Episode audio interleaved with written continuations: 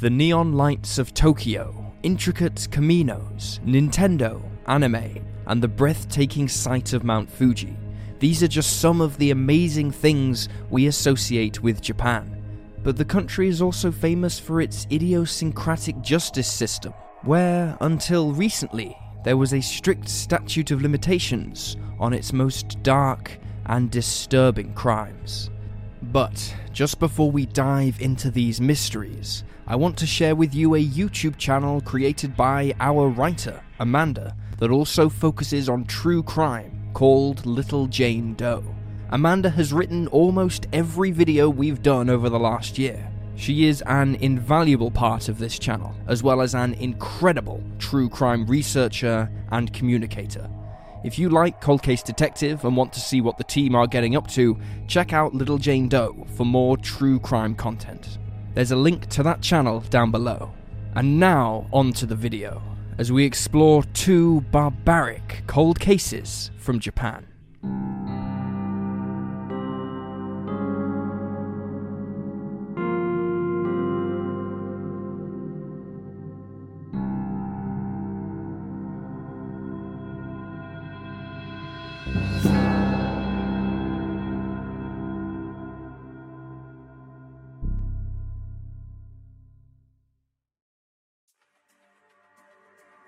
The Vending Machine Murders. April 30th, 1985 was a seemingly ordinary day in Fukuyama, Hiroshima.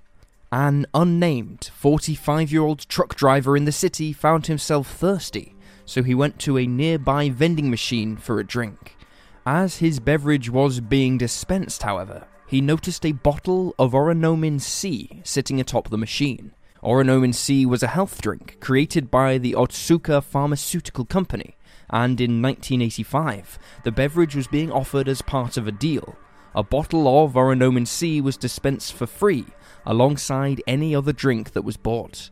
At this time, it was also common for those who didn't want their drink to leave it on top of a vending machine, for those who couldn't afford to buy their own.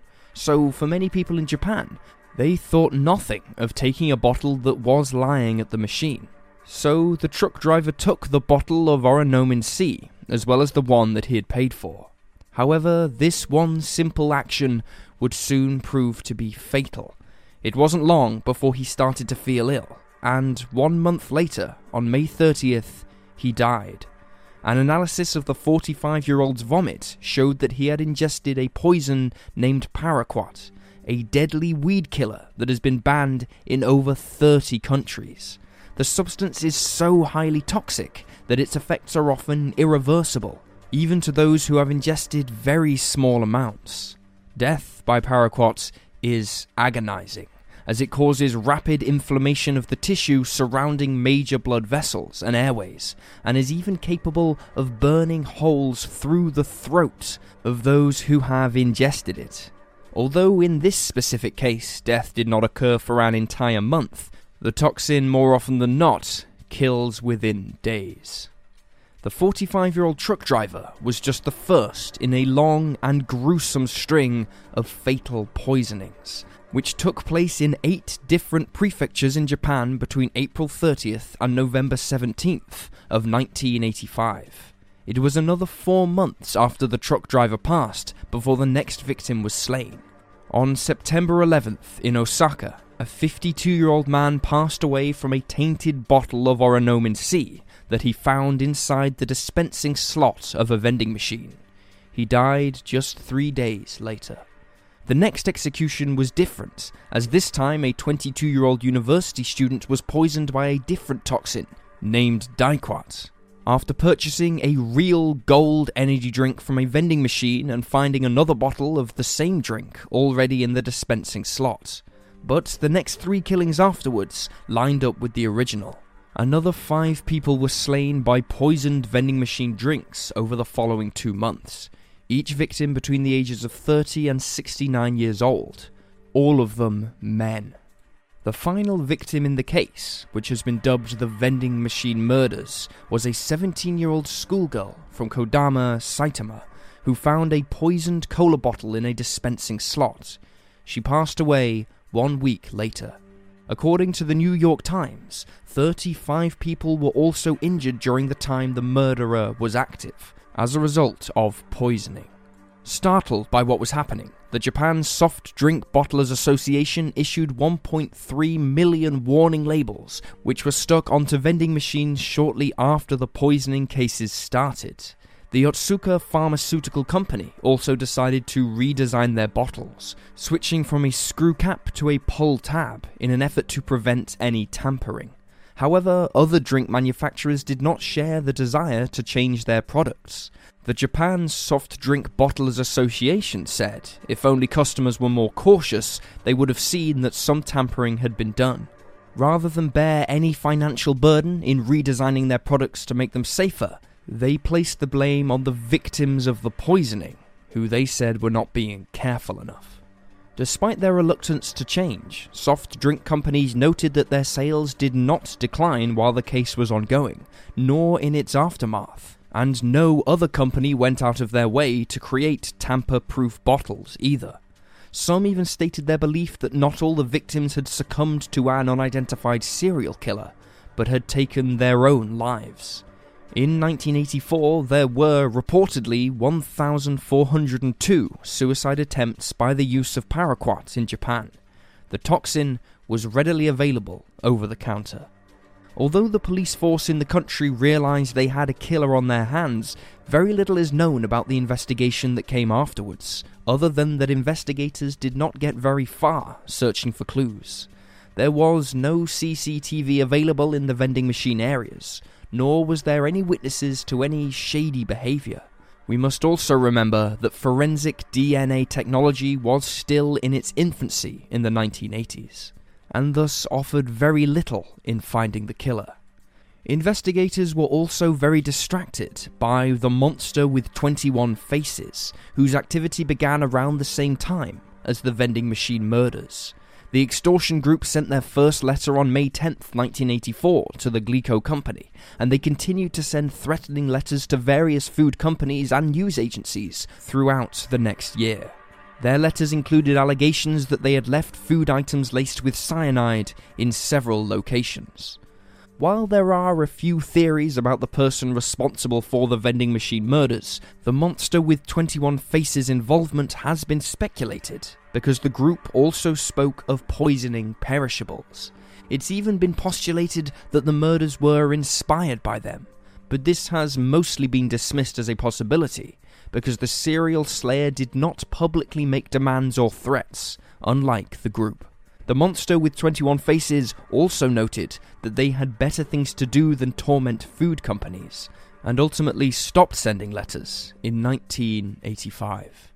Another theory in the case was proposed by Japanese psychologists who believe the executions are the work of a yukaihan. A yukaihan is a name given to criminals who seek thrills, who cynically enjoy superiority by imagining the victims groaning and do not feel any remorse.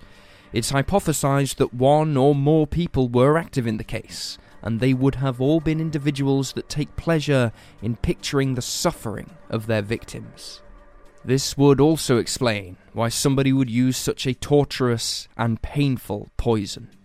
Online sleuths have a multitude of ideas about this case, with many wondering how exactly almost all of the targets ended up being older males. This is possibly because Orinomin C was a popular drink released in 1965, and in 1985 was favoured largely by older generations, while the younger generations preferred sweeter beverages. It's also possible that men preferred the taste of the drink, or that perhaps they just happened to be tall enough to see the drinks left on top of the vending machines, although this would not account for those left in the dispensing slot. Another explanation is that women might have been much warier of taking drinks off the street or from strangers.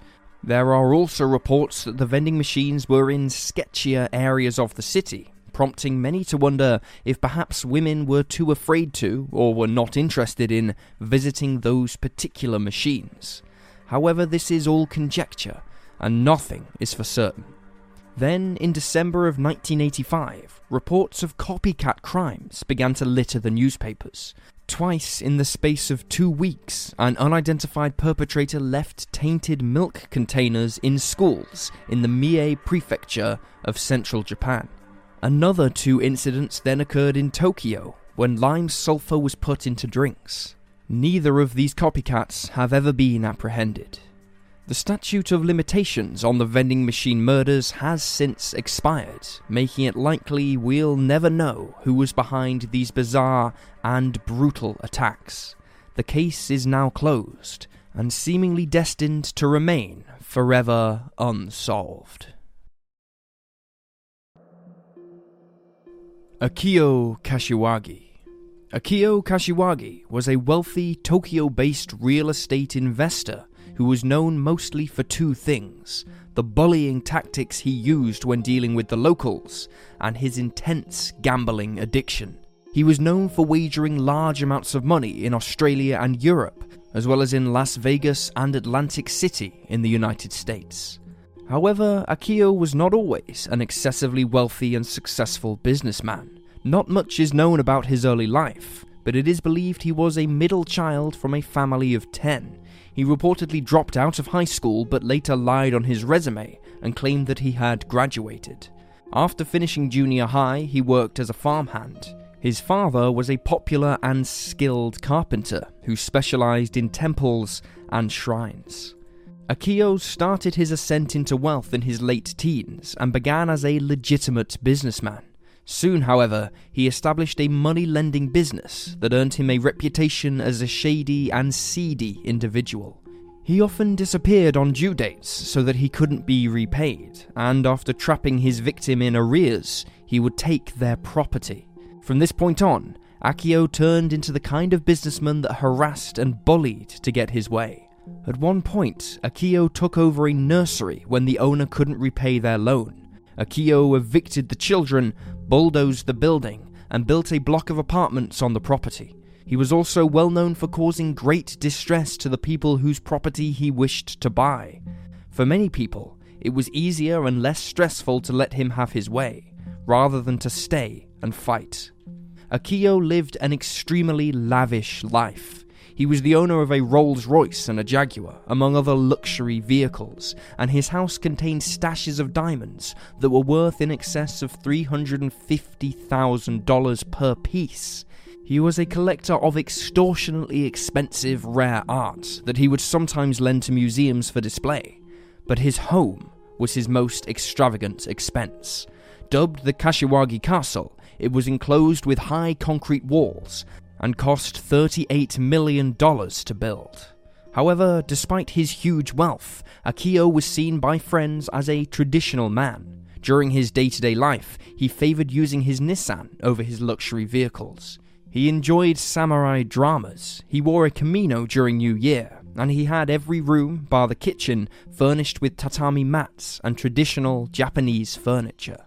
He shunned jewelry and never even wore cufflinks. The only Western interest he had was baccarat.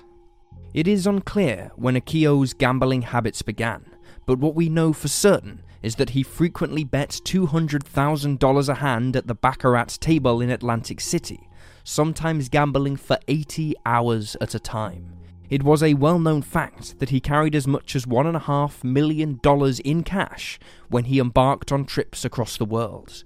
Akio was known as a whale, a member of a super elite class of international gamblers, with casino credit lines of more than $1 million. Donald Trump, among others, impressed and pleased him with penthouse suites and first-class air tickets, and the 2 even gambled together. However, in a matter of months, things began to crumble beneath Akio's feet. On January 3rd, 1992, the 54-year-old's family headed out to pick strawberries. When they returned, they found a gruesome scene in the kitchen.